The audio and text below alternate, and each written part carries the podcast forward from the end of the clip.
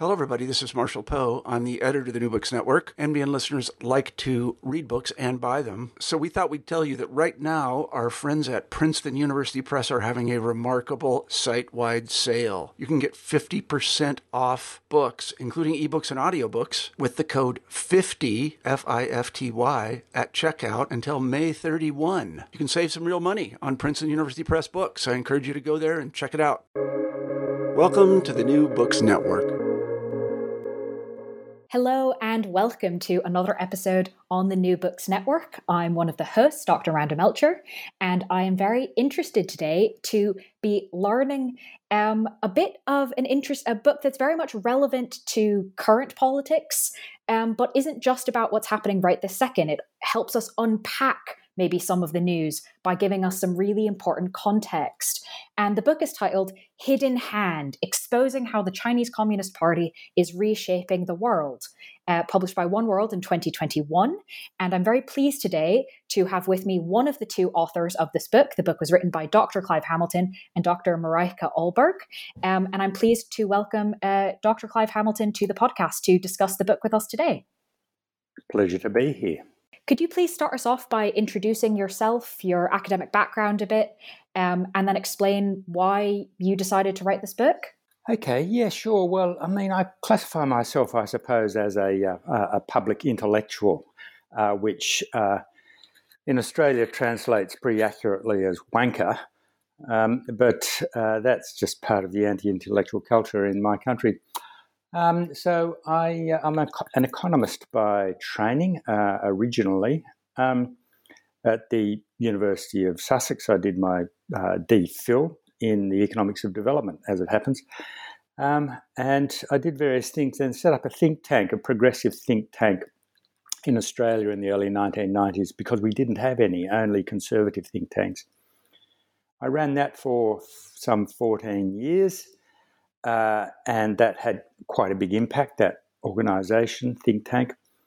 And then uh, when I left, I got a job at Charles Sturt University as the, their kind of public intellectual.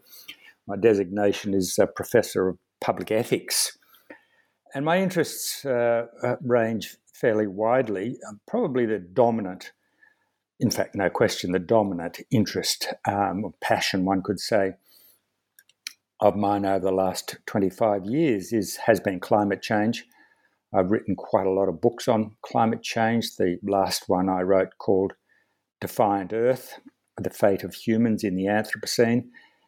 Uh, but as I was finishing that book in 2016, I was in, increasingly uh, despondent, in fact, despairing about the failure of the world to respond to the scientific warnings.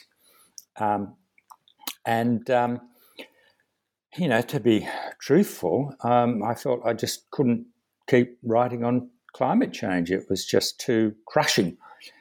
And at about that time, um, there were some news stories that appeared in the newspapers in Australia about um, very large donations by Chinese or Chinese Australian business people to the major political parties in Australia, and in particular about the role of a Labor Party senator, very influential kind of uh, party apparatchik named uh, Sam Dastyari, and a close relationship he had with a Chinese businessman living in Australia named Huang Xiangmo. And there was a close kind of connection between these two, very transactional one, but Sam Dastyari started um, uh, spouting Chinese Communist Party talking points uh, and he was uh, caned in the media and politically and eventually uh, had to resign. Um, it was a complicated story, but it struck me that there was something really big going on because there were a number of wealthy Chinese or Chinese Australian businessmen giving large sums of money to the political parties without apparently wanting anything in return.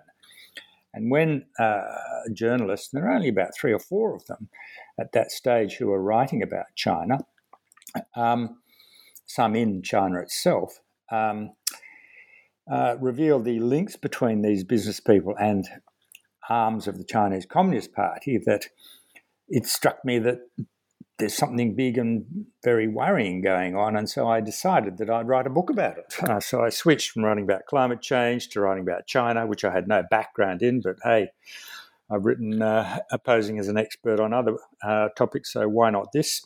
And the first thing I did, as a good researcher does, is go and speak to the people who really know the subject. And uh, apart from the journalists in question, there are several sinologists in Australia who uh, are very good and had a very good understanding of the foreign influence operations of the Chinese Communist Party, uh, John Fitzgerald, for example. I spoke to them um, and became more alarmed at what I learned, but also learned from them that no one else was writing this book. None of their colleagues were writing it, which struck me as odd.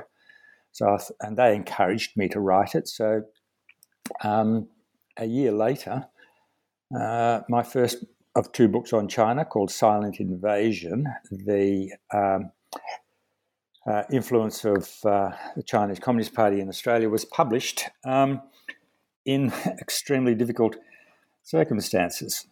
Well, thank you for introducing us to your background and kind of explaining the trajectory of how you came to this. In some ways, it opens up, um, uh, it, it, it highlights a theme throughout the book of kind of going, seeing something you can see on the public record and going, wait a second, what's happening there?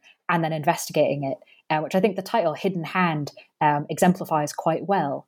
Uh, but before we get into some of the details of the book, you make an important point at the beginning that I think is worth including in the interview as well, uh, which is about definitions. So, in this book, what does the shorthand term the West mean?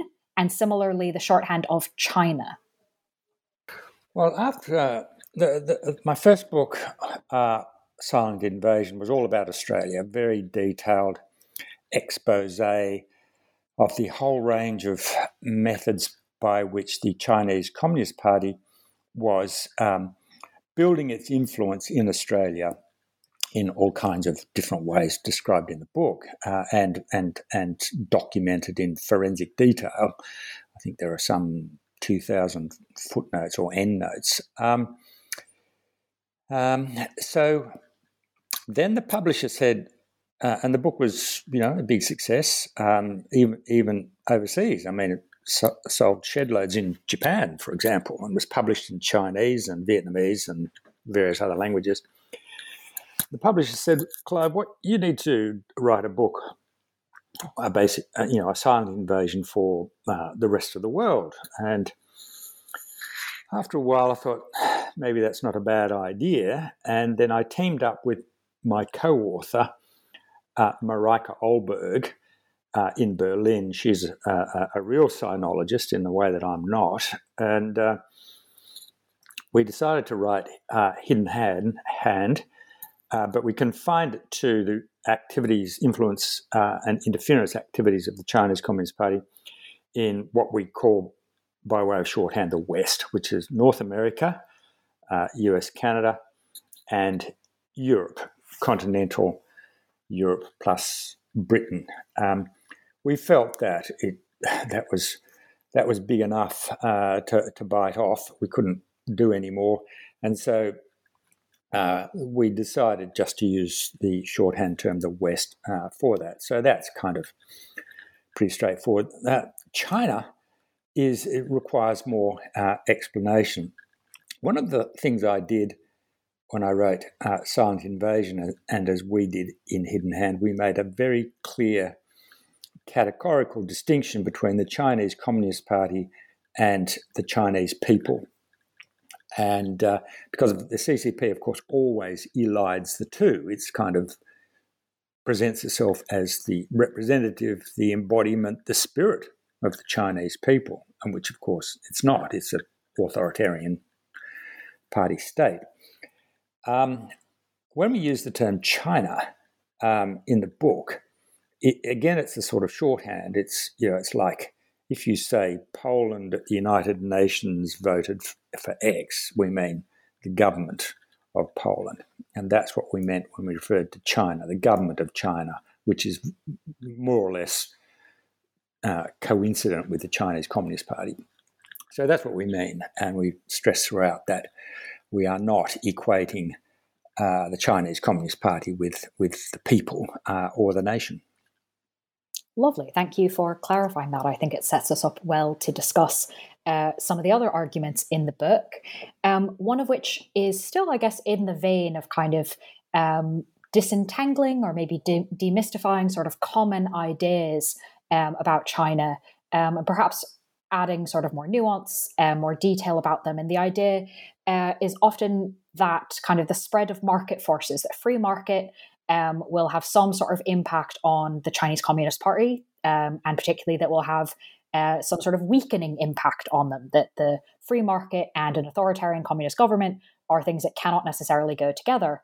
Um, and yet, in the book, you argue that, quote, the spread of market forces did not weaken the power of the party state. In fact, today it is more powerful than ever because of market forces. Can you tell us a little bit about this argument, please?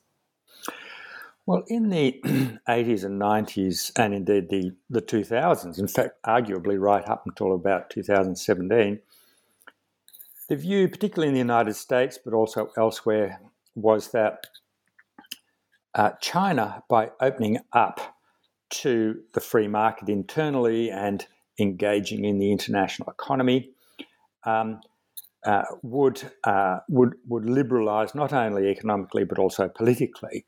It would be exposed to uh, all of these uh, forces that would build the middle class, that would demand uh, political and personal freedoms, and this would be a way of diluting the uh, power and influence of the Chinese Communist Party. And this was very much the kind of liberal argument. Um, and it was based on um, a kind of cultural assumption that our system is better than any other. And when people are exposed to it, they will see the uh, joys and benefits of liberal capitalism and they will want it and, in fact, demand it. And that was the major rationale, for example, for uh, the major powers other than China, particularly the United States, agreeing to the uh, accession of um, or granting of uh, to China of of uh, of um, uh, um, uh, I've had a mental block on the term in 2001 World Trade Organization, uh, des- de- its designation as a again, I've had a mental block as a as a market Favored economy. nation. Uh, uh, market economy, yeah. As a market economy, yes, and which which allowed it to uh, have have all kinds of extra rights and powers. I mean, it wasn't; uh, it was still heavily controlled by the state, etc.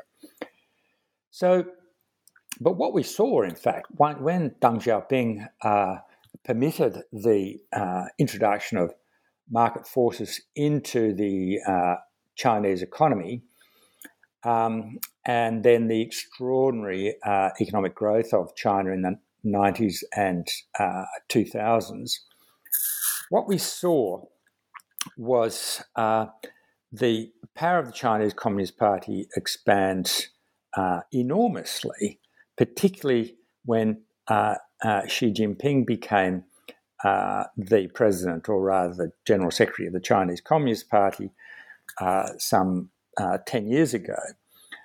And the party uh, mobilized econ- those economic forces that had been unleashed in various ways.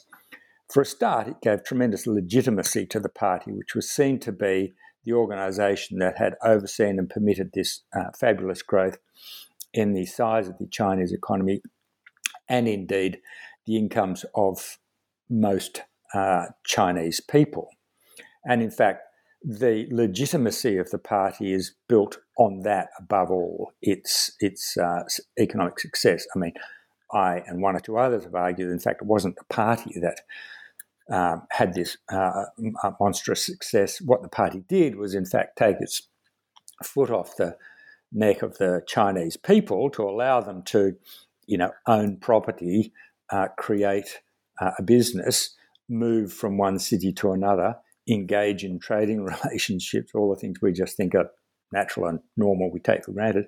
The party allowed people to do that, and the Chinese people themselves lifted 800 people, 800 million people out of out of poverty. But nevertheless, the party gained enormous power and legitimacy as a result of that extraordinary period of economic growth. Um, in addition to that, uh, um, you had the party has insisted that the the people who have headed the uh, the major corporations and indeed the, even the middling sized corporations, those people uh, have been pressured, uh, coerced, induced uh, to maintain and declare their loyalty to the Chinese Communist Party. And they've been brought into various Communist Party mechanisms which have helped their uh, business advancement in exchange for their loyalty to the party. And we've seen what happens to even the most powerful business people um, if they step out of line. Jack Ma, for example, the tech uh, multi billionaire, uh, the kind of Steve Jobs, um, Elon Musk, whatever of, of China, when he made some critical remarks about the uh, central bank uh, a couple of years ago, he was suddenly found himself um, persona non grata, and he's kind of been disempowered and um, kind of off the scene. I mean, it's astonishing. Um, so, Chinese firms, very big ones in China and all over the world, and this is particularly important, have been mobilized uh, in order to advance the influence of the of the Chinese government, of the Chinese Communist Party, all around the world. So that's another reason uh, that market forces have been so instrumental in building the power of the CCP at home and abroad. But the other, perhaps another factor uh, uh, related to that, or coming back the other way, is that there's been an enormous rush for 25 years uh, uh by Western uh, businesses, United States, Europe, to uh, build their market shares in China, to uh, ship their uh, factories uh, to China. And as a result of that, um, the Chinese Communist Party has built a very uh, important cadre, if I can use that uh, term, of Western business people who see the world the way the Chinese Communist Party wants them to see the world, or at a minimum, argues that um, we must not, under any circumstances, upset Beijing. Perhaps one of the uh, leading cases in, is uh, the German automobile industry, which is now deeply integrated uh, into uh, the Chinese market, both as uh, a market for selling its vehicles. Uh, I think they sell more vehicles in China than anywhere else, but also as a place where they have their vehicles built and are imported whether it's you know, Mercedes or BMW, back into Europe or exported to the United States. So the German auto industry has, for a couple of decades, or 15 years or so, really probably dictated is too strong a term, but heavily shaped the German government's approach to China, which has basically been one of appeasement. So that's another way in which the uh, uh, development of uh, uh market forces um, has uh, enabled the Chinese Communist Party to build its power within China and around the world. Thank you for explaining that and giving kind of a number of angles to it as well. Um, as I said, it's it's very much more of a nuanced argument than the kind of straightforward, oh, the market will change everything. Um, so thank you for explaining that. And a similar one about kind of um, something that we often see and talked about in the West as kind of a Western thing, you argue in the book nonetheless has a lot of power in China. And this is specifically uh, Joseph Nye's work on soft power. Um, how has this been an influential concept within China? Yeah, it's really fascinating. I was intrigued when I started to understand this from my uh, Sinologist uh, friends um, because it's not what you think. So Joseph Nye, I think in the early 90s, came up with the idea of soft power, uh, uh, referring particularly to the ability of the United States to co opt uh, people's governments, societies abroad, uh, rather than coerce them into seeing the world in the way, in a way concordant with Washington's view of the world, basically. Um, and so, soft power, as opposed to hard power, that is military force, um, uh, was presented by Joseph Nye as the ability to exert influence around the world through the lure of culture and the liberal ideas of freedom. Um, and, and so the projection of this soft power, which is something just happened because of the nature of American society and culture, I mean, think Hollywood, for example, um, was used to influence behavior around the world, built admiration for the United States. If you just think it's declined a little bit in recent years, but throughout the 60s, 70s, 80s, 90s, uh, there was this kind of, in the rest of the world, from Europe to, you know, Colombia to, I don't know, Zambia, this kind of romantic view of the United States as the land of freedom, streets paved with gold, the land of opportunity, etc., etc. Enormous, let's say, sex appeal, uh, which was which was projected around the world, uh, not deliberately. It was just um, as as it happened, but had an enormous influence. I mean, if you think about the number of people who wanted to migrate to the United States, uh, they didn't want to go to the Soviet Union, they didn't want to go to China they wanted to go, everybody wanted to go to the United States. And so this was the result of US soft power. Now, when uh, Nye's book was published in the 1990s, the Chinese Communist Party interpreted it as a, a kind of uh, blueprint for the way in which the United States planned to undermine China ideologically and culturally. So they read it as an enormous threat to their grasp on power. As the Chinese Communist Party saw it, America had plans to intensify its cultural and its ideological inflows into China, as well as uh, um, the rest of the world, the third world, uh, as we referred to it then before um, Global South became more correct. Um, and the US was doing this, was kind of mobilizing this soft power, uh, which had, all, had always been exported kind of passively, but the US was seen to mobilize it in order to make those countries, including uh, China, accept the American values system.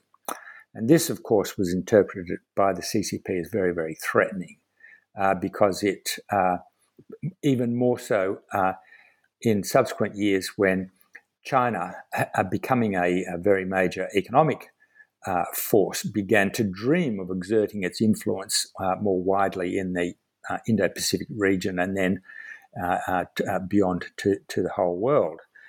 And the export of American soft power was seen as a direct, direct threat, particularly when Chinese people, notably young people, began to mimic the cultural styles, the trends uh, of the United States, um, and to call for some of the freedoms that the United States was seen to uh, represent. And of course, uh, the Tiananmen Square uh, massacre in 1989 was a turning point in, in Chinese hi- history uh, in this regard.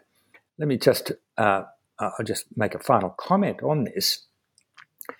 Something that we stress very heavily in Hidden Hand, and this comes uh, very much from my co-author Marika Ohlberg, I, I, should say, because she, her PhD was on uh, was about uh, the CCP's external propaganda system. We talk a lot in the book about uh, discourse control or discourse power, and the CCP sees itself as engaged in a life or death struggle uh, with the West, with Western ideas, uh, with with liberal democracy, uh, which it sees as fundamentally uh, threatening, and so it engages in a, an enormous uh, program of discourse control. That is to uh, to control the discourse, to influence, shape the way in which China and the Chinese Communist Party are seen and discussed around the world. And this helps to explain something that uh, listeners to this program um, will understand. And that is the Chinese Communist Party puts an enormous amount of uh, attention into trying to influence universities in the West, uh, universities and think tanks uh, in the West. And that's because they believe in the power of ideas. Uh, they believe that ideas shape history. They believe that if they lose the battle of ideas, that the war is lost. And remember, these people are good Marxist Leninists and believe that they're in a constant state of struggle. They are always at war with enemies. Um, and part of that war is a war of ideas. And so that's why, um, as opposed to uh, neoliberalism and, and uh, conservative governments in Western countries who have been trashing universities, particularly the social sciences and the humanities, actually seeing them as a threat um, with the whole, uh, you know, political uh, correctness and wokeness and that whole critique, and therefore marginalising and suppressing uh, and attacking um, the generators of ideas in our universities and think tanks. The Chinese Communist Party, on the hand, uh, sees it very differently, saying, no, these people are really important. These people produce ideas, and, and, and these ideas shape societies and shape history. And that's why um, there's uh, been uh, um, a lot of, uh, for those of us who, who start to realize what's going on, uh, a lot of um, anxiety about the ways in which the CCP has uh, exerted influence within the academy. So that's a perfect um, move to the next question I want to ask. Thank you, very conveniently. Um, I want to ask you about some of these methods of influence that are detailed um, really wonderfully in the book. There's a massive amount of detail looking at examples in Australia, America, the UK, Europe. There's all sorts of examples. Um, can you tell us a little bit more about kind of the mechanisms of influence in a way? How does the CCP sort of groom people like foreign diplomats or think tank experts or um, people in academia to result in those people then speaking publicly in favor of, to various degrees, of China and the CCP? How, how does that influence work? Well, it took me a while to realize this when I first was um, it was only towards the end of writing my first book um, uh, that I realized that,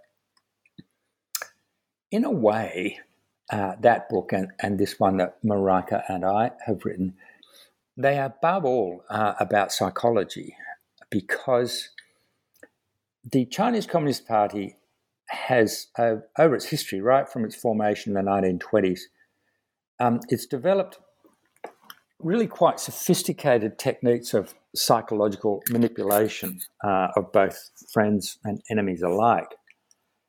And the aim of these um, techniques of psychological manipulation is to draw the target, um, uh, uh, especially members of elites, into uh, alignment with Beijing's thinking and its political objectives.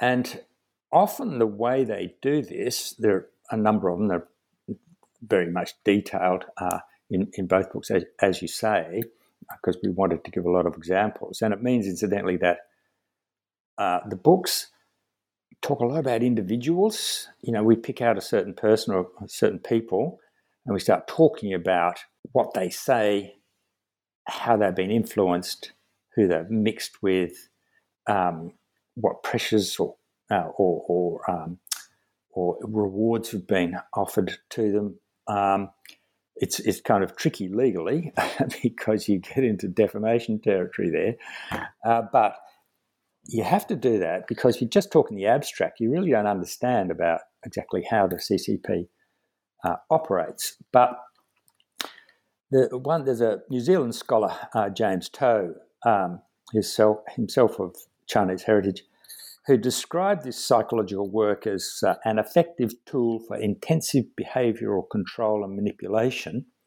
while at the same time appearing benign, benevolent, and helpful. And one of the most fascinating cases in recent times was a diplomat um, uh, named John McCallum, whom we talk about in the book. And he was Canada's ambassador to Beijing but when the uh, case of uh, Meng Wanzhou, the she was the uh, senior, uh, uh, financial officer, chief financial officer of Huawei, who was arrested or, or, detained, yeah, arrested in Canada because the US had issued an extradition uh, order, and she was in, she wasn't in prison. She was, um, you know, she she had a, a, an electronic tag attached to her ankle, and she was allowed to stay in her uh, mansion in Vancouver, I think. Uh, yeah, Vancouver. And uh, while two Canadians, the two Michaels, were arrested and uh, uh, treated purely for political reasons and treated appallingly. That's by the by. But uh, John McCallum, when Meng Wanzhou was was arrested, um, he started to essentially give advice to her, to Huawei, to the Chinese government on how they, their best legal strategy uh, for getting her out because, you know, this was a bad thing to do to arrest this person. I mean, Canada had a legal obligation with the United States to, to do it. And this attracted a lot of uh, attention and, and criticism of John McCallum. I mean, why is he doing this? I mean, he's, he's acting for Beijing rather than for you know, for for for Canada, rather than giving um, giving uh, confidential advice uh, to uh, Ottawa about the case, he was publicly talking about how China, Beijing, could best go about getting Meng Wanzhou out of this situation. And it struck me that he had been groomed, he'd been won over, he had basically swapped sides. In fact, um, there was a uh, regional Chinese newspaper uh, re- reporting on this story at the time who who congratulated uh, Ambassador McCallum for for switching sides, um, which is probably not a wise thing for that newspaper editor to write. Um, but it was very interesting because a former Mexican ambassador to Beijing, uh, whose name was, uh, if I can get the pronunciation right, it was Jorge Guajardo, he told about how, in fact, I emailed him and asked him about this, how he had been groomed in the same way. And he said that envoys, such as himself and McCallum, when they're new to Beijing, they're put in the freezer. They're isolated from senior Chinese officials, and they get quite paranoid after a few months. How can they do their job if no one will talk to them? But then, after a while, a message is sent to them that a very high ranking official wishes to speak to them. So they go to this meeting and they, they get a red carpet and a handshake and they're treated royally. And they're told that they, you know, that the Beijing understands that that this person has a really unique understanding of China. That they understand the, the nuance of the, of the, and the delicacy of the of the party's position and the relationship, and, t- and so they start to get the impression that they are special, that they've got a unique insight, um, that they they get to see inside the minds of senior of top officials within the party, and they start to believe uh, that they've been entrusted with communicating the inside workings uh, of the thinking of the party back home to Ottawa, to Washington, to Mexico City, to London, to uh, wherever. And they start, in effect, uh, speaking for the party because they feel that, that it's their duty, because they have this special insight that very few other people have. And that's what John McCallum seems to have been done. His mistake was he did it publicly. Um, he was a Sinophile from way back. He loved China and things, things Chinese. Um, his wife was Chinese. Um, and he was naive. And uh, after a time, uh, the um, Trudeau was forced to fire him. He was an embarrassment. Um, and so that was that's one way in which diplomats, uh, for example, are groomed. Uh, and, and I chose that word very deliberately when I started to use it because I think the process of grooming is very similar to the the one that we um, uh, we usually hear it. Uh, yeah, the context it's usually used in. Thank you for explaining that. Um, I think it's helpful, as you said, to kind of understand a particular instance of it so that it becomes real um, to people. And similarly to this idea of um, ambassadors in Beijing, you also talk about in the book um, the CCP's influence in the United Nations and other international organizations like Interpol. Um, can you tell us a little bit about kind of how this influence um, is being created and what the impacts of it are? Well, when uh, when China was uh, integrated uh, over some years into the international system, the WTO, and so on, um, it's the party bosses in Beijing came to realize pretty quickly that they needed to assert influence in these international organizations. And so they began a fairly systematic uh, campaign of uh, building influence through all of these psychological and other techniques they've used, including, uh, in, in many cases, a fairly kind of uh, ruthless one of just becoming the biggest donor um, and and of um, and of buying votes. I mean, there's a pretty systematic campaign of going around the world and essentially buying the votes of smaller nations in uh, the United Nations and various UN organizations, and put uh, senior uh, Chinese government people who work for the party into all kinds of UN uh, uh, organizations where they uh, asserted their influence in, in the ways that um, senior people can, um, including Interpol, uh, where uh, I mean, Interpol has been kind of uh, um, it, it, its prestige and, and trust in it has really declined quite sharply because of the abuse of the red notice system, which has been used um, by China, but also a couple of other nations to pursue uh, uh, political uh, exiles uh, to get them back into the country. And uh, senior people uh, were took over for some years, and still Interpol uh, top United Nations organizations, uh, which they've used, for example, to uh, exclude Taiwan uh, from deliber- deliberations, very kind of uh, ruthlessly, sometimes just grabbing Taiwan delegates and marching them out of meetings um, or refusing to participate as long as there are Taiwanese representatives there. And the WHO is a very good example. Um, the WHO is an organization that got, became very, uh, I guess, so far as to say corrupted, not by people being bought off, but uh, the WHO um, came to see, uh, came to believe that uh, uh, uh, keeping Beijing happy was a vital part of its function. And if it alienated Beijing, then it wasn't doing its job properly. And of course, we all now know the sorry, sordid history of the WTO in the early months of the coronavirus uh, pandemic and the way in which um, the Secretary General of the WTO sucked up to uh, Xi Jinping and basically accepted the lies that the, that the CCP was telling about this uh, this new virus, which was very damaging. I mean, people died around the world. I mean. WHO is supposed to, you know, its, its, brief is to protect the health of citizens around the world, and it failed miserably in those in those early months because it had been influenced by by China uh, over a period of about twenty years.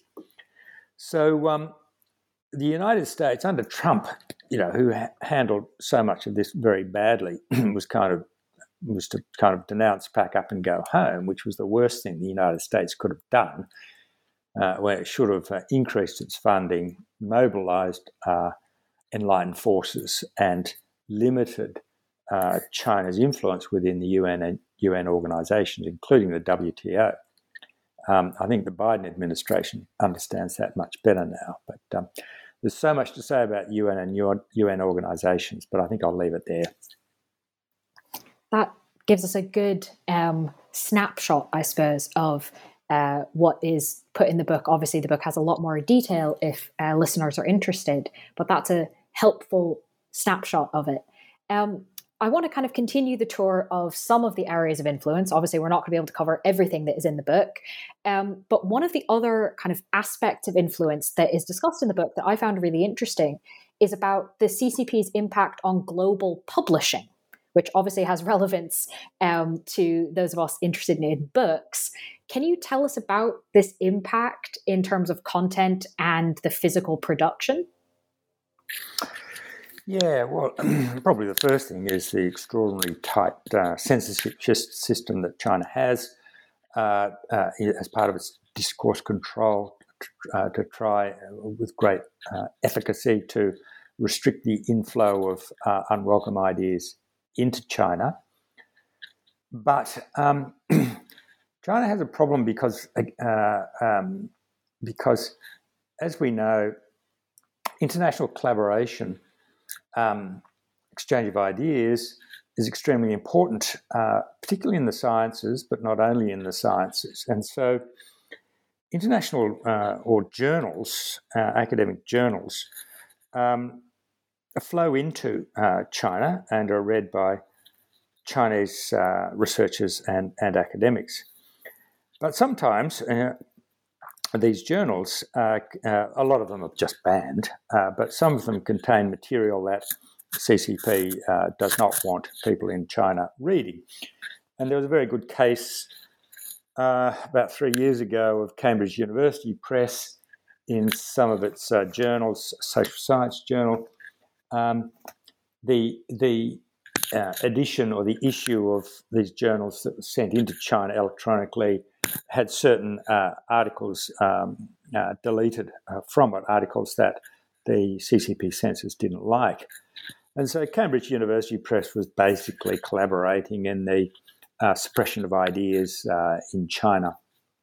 And we've also seen, uh, well, they don't get publicized, but there are a lot of cases of publishers um, around the world publishing books that they hope to sell in China's market, uh, ensuring that uh, they're censored one way or another or shaped in a way that's uh, not going to, um, so the books won't offend the censors, so that they'll sustain the market there.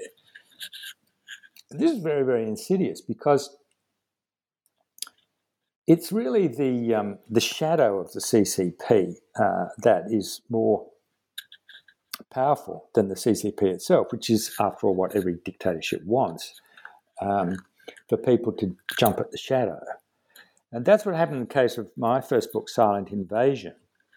You know, it was to be published by uh, uh, my um, publisher of long, long standing, uh, Allen and Unwin in Australia, had a long relationship. They'd published six or eight of my books. They were very keen on this book. They uh, believed in it, loved it. And then, just as the finalized manuscript, which had been yeah, uh, copy edited, uh, legal, um, so on and so forth, was about to go to uh, page proofs, they rang me up and said, We're pulling the plug. We're not going to publish your book because we're afraid of retribution from Beijing. I mean, it was a very, very shocking thing to happen. Um, I mean, the book wasn't going to be sold in China, uh, of course, uh, but uh, although it was subsequently translated in uh, into Chinese and Taiwan. But um, the publisher, very uh, prestigious, progressive, uh, socially committed publisher with a long and deep relationship with me, very committed to the book, this became so afraid that Beijing would punish it one way or another. They said, "We're not going to publish your book." And so I was left without a publisher. So that was a very, very dramatic case uh, I should say the main reason they gave um, was they were afraid of uh, uh, vexatious litigation by so called whales, that is, um, very rich uh, Chinese or Chinese Australian businessmen launching defamation cases against the publisher, uh, even with no, no prospect of, uh, of winning but tying up the publisher in the courts for years at, at enormous expense. And um, and they said, you know, we, we're so afraid of this, we're not going to publish your book. But another uh, uh, lesser but significant reason they gave is that they were afraid that they, if they published my book, they would no longer be able to have their books printed in China. And this is not well understood, but most publishers in the West have, I think, I don't know, it varies, a majority of their books physically printed in China because China has the world's has very sophisticated printing industry. It uh, is about 30% cheaper than printing in Singapore or at home. And that's where publishers go. Um, and so their cost of production not for all their books might go up by uh, a, a, significant amount. And I think that um, when, uh, in fact, we now know that when publishers in Australia or Britain or the United States go to a printing house in China, um, they are told, they actually sent lists of names, uh, of sensitive names and subject areas that are not allowed to be in the book to be printed in China. So that leads to self censorship. And there are many people who write, uh, sinologists and others who write about China, who engage in systematic self censorship. They they just don't write certain things or, or write about aspects uh, in a particular way to get around the censors in China. And it's the kind of dirty secret of academia, or segments of academia, um, where um, authors all around the world uh, are reshaping what they write in order to not offend the censors in China for a range of reasons. So they can continue to get visas, so they don't come under pressure from their universities, so their publishers can uh, get their books printed there. Um, and so it's a very kind of insidious process. Let me just mention one last thing. I've noticed what well, was brought to my attention, and I wrote about it in uh, in the uh, Times Higher Education supplement a couple of years ago. Um, that in scientific journals, uh, including some of the most prestigious ones, some of them, uh, depending on the subject area, include maps. And if those maps are of the Southeast Asia or Indo Pacific region or China itself, you know, it might be on geomorphology or biodiversity or a whole range of subjects. Those maps include, and these are prestigious Western publishing houses, the nine dash line.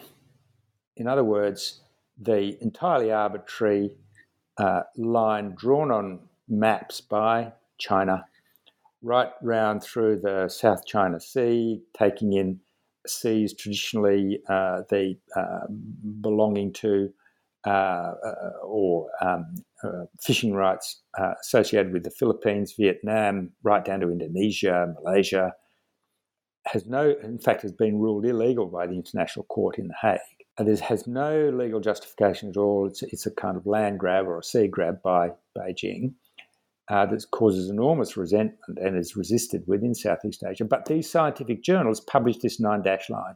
In other words, they acquiesce to China's illegal claims on territories that actually belong to the Philippines, Vietnam, etc. Um, because um, the there are uh, usually Chinese co-authors who provide these maps. And when I raised it with a number of them, they said, "Well, well, we just do it because this is what the map." I said, "Well, are you endorsing Beijing's illegal claim?" Oh, no, no, no, no, no. It's just how it is. Um, and I spoke to some authors, co-authors in Australia, for example, and one in can't remember where. Say, well, did you go along with this, this map? I mean, do you endorse Beijing's uh, claim over the South China Sea against the Philippines and Vietnam and so on? Oh, no, but, you know, the Chinese co author just said we have to do it, so we went along with it. So there's another way. Uh, it's insidious and it's everywhere. And uh, uh, uh gradually people are starting to wake up to this and well think actually you know we as academics are interested in the truth uh, we're interested in academic freedom.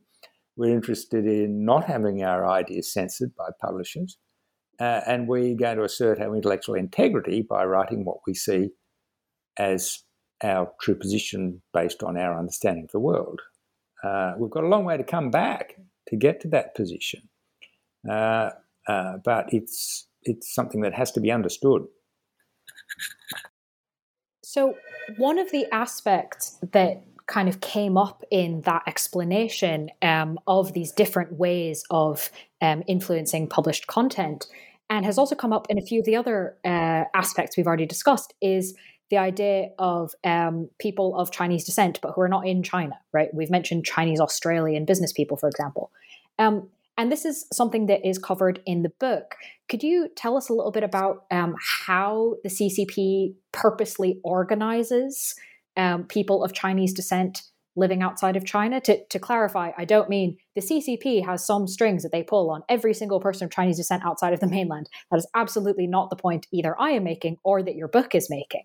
Um, instead, however, in the book, you do talk about how the CCP has purposeful organizations to try and essentially attract and convince people of Chinese descent living outside of China to work on their behalf. And I'm wondering if you can tell us about those organizations.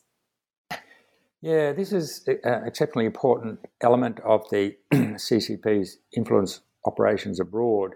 Its um, capacity to influence uh, and, in some cases, coerce people of uh, Chinese descent uh, to uh, act in ways that benefit the CCP's exertion of power.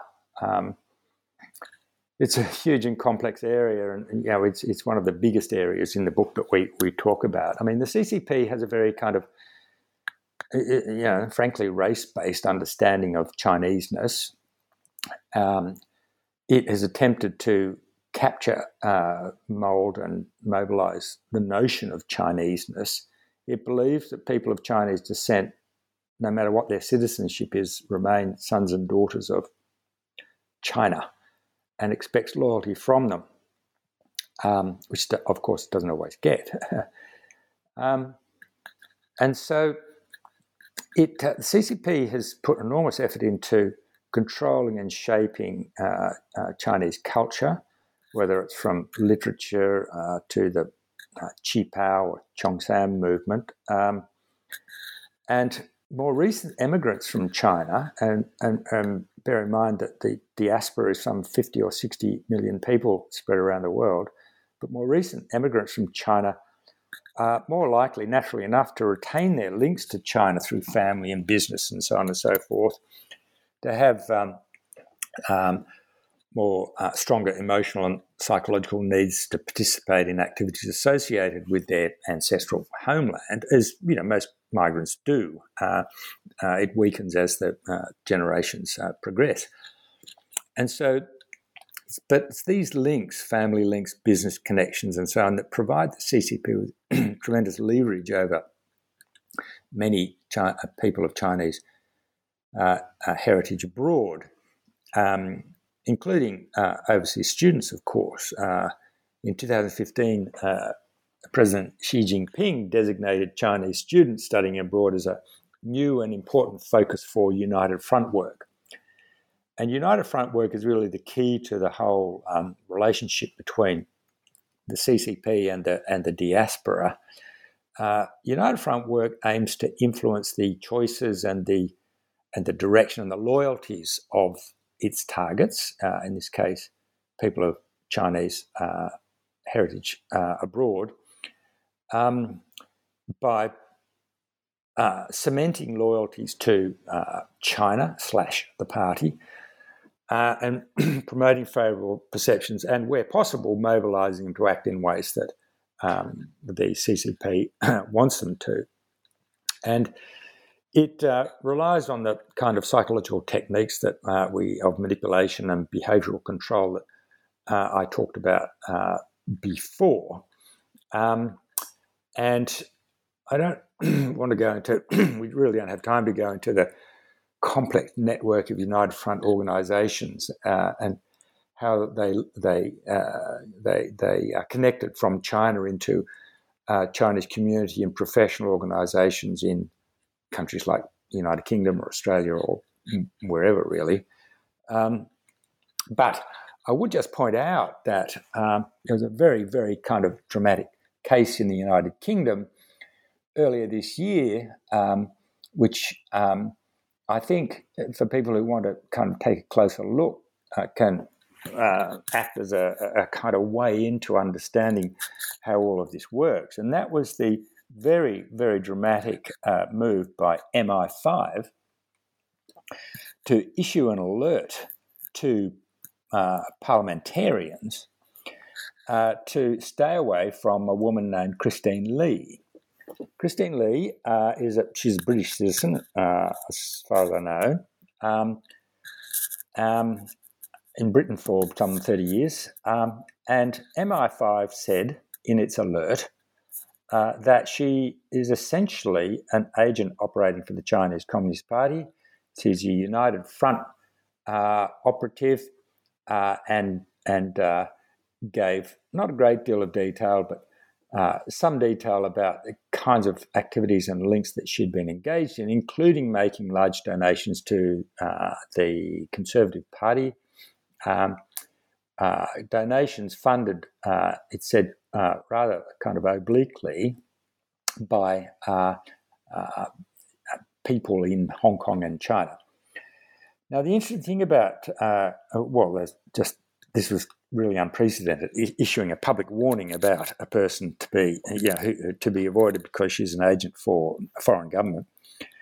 Um, what's interesting, or, why we took particular interest, is in our book, Hidden Hand, we had devoted considerable attention to Christine Lee, to uncovering her uni- links with United Front organisations in China, the way in which the organisation that she set up and ran in Britain uh, was part of the overseas influence operations of the Chinese Communist Party.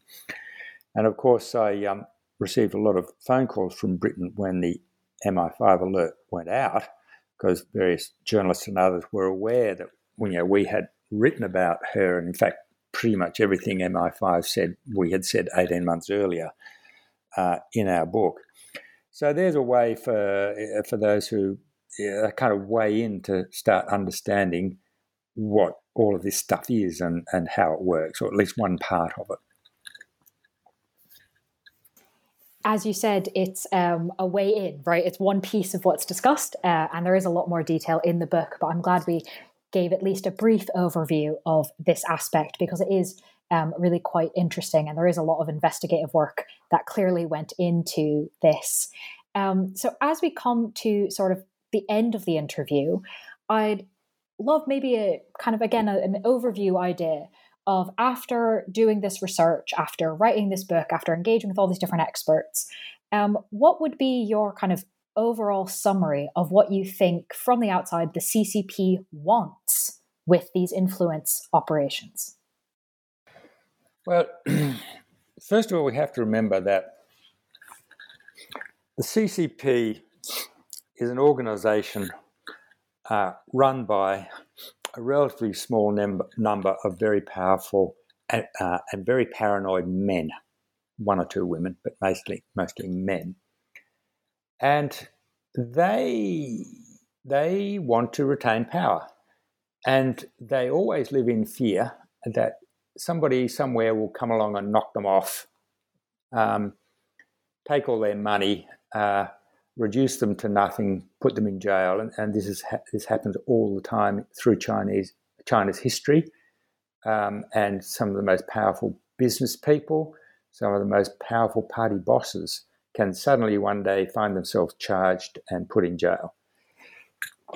So that's the. You always have to remind yourself of that. There are vulnerable, frightened human beings. Uh, running the show, and their first objective is to retain power for the party and, themselves. And uh, that leads them to do all kinds of uh, uh, things. But they also, uh, in the last 20, 25 years, have decided that uh, retaining power and building power means uh, increasingly exerting influence and expressing China's uh, uh, power abroad.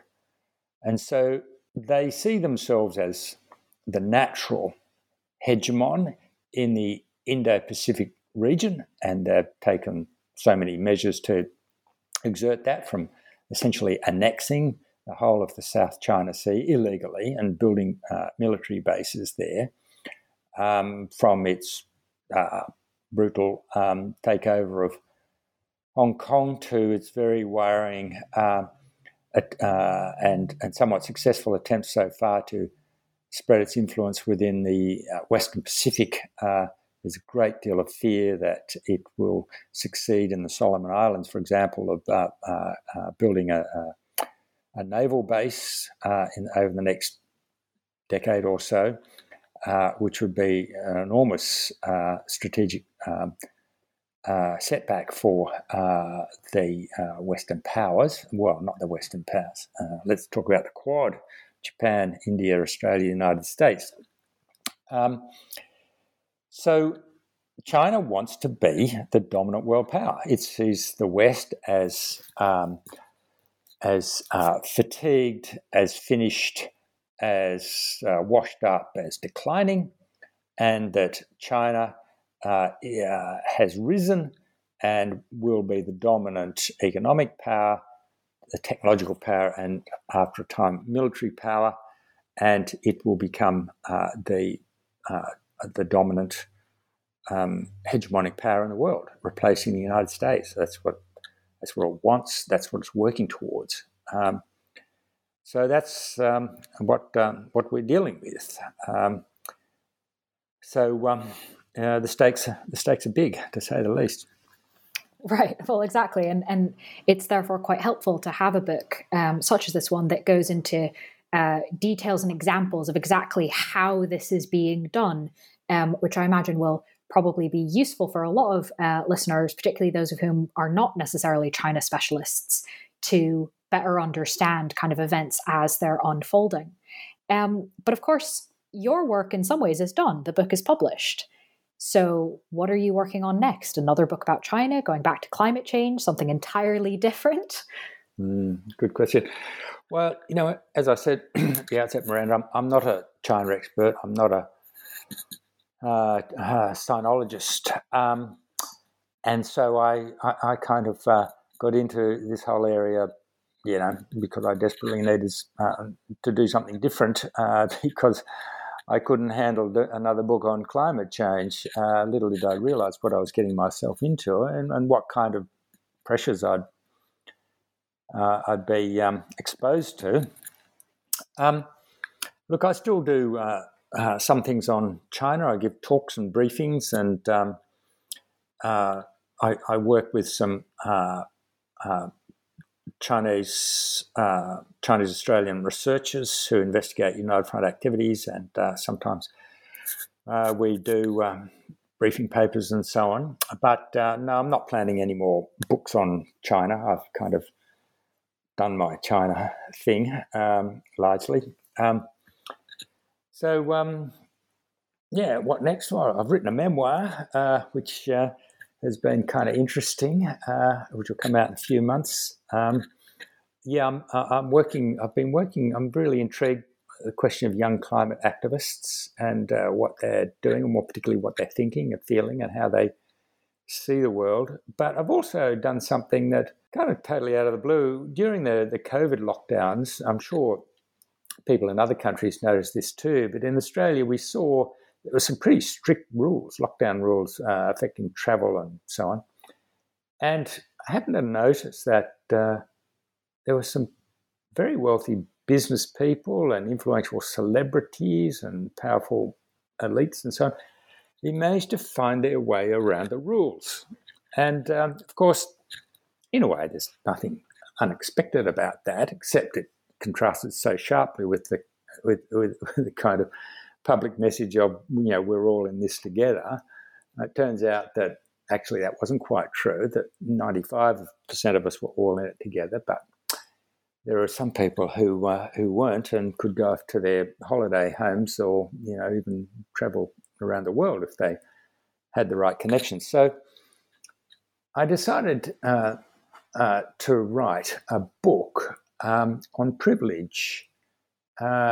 And so that's what I've been doing with a co researcher at the University of Sydney, um, a sociologist. And so we're investigating privilege. It turns out, this might surprise some people, but it's an extremely under researched uh, topic. Uh, of course, a lot of people mention it in passing one way or another, but almost no one studies privilege as such.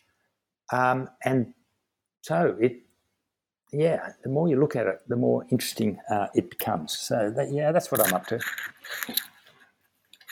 Fascinating. Um, well, that last project in particular, sitting in London as I am at the minute, and uh, reading all of the coverage of the Sue Gray report about Boris Johnson and parties during lockdown um, is very relevant, I think, to those of us in the UK at the minute, and I'm sure many other places as well. So, while you are off investigating privilege, um, listeners can read the book we've been discussing on the majority of this episode, which, as a reminder, is titled Hidden Hand Exposing How the Chinese Communist Party is Reshaping the World, um, written by Dr. Clive Hamilton and Dr. Mareike Ohlberg. And we've been very lucky on the podcast today to have Dr. Clive Hamilton with us, sharing your expertise and insights from the book. So thank you very much for being with us. It's been a pleasure. Thank you.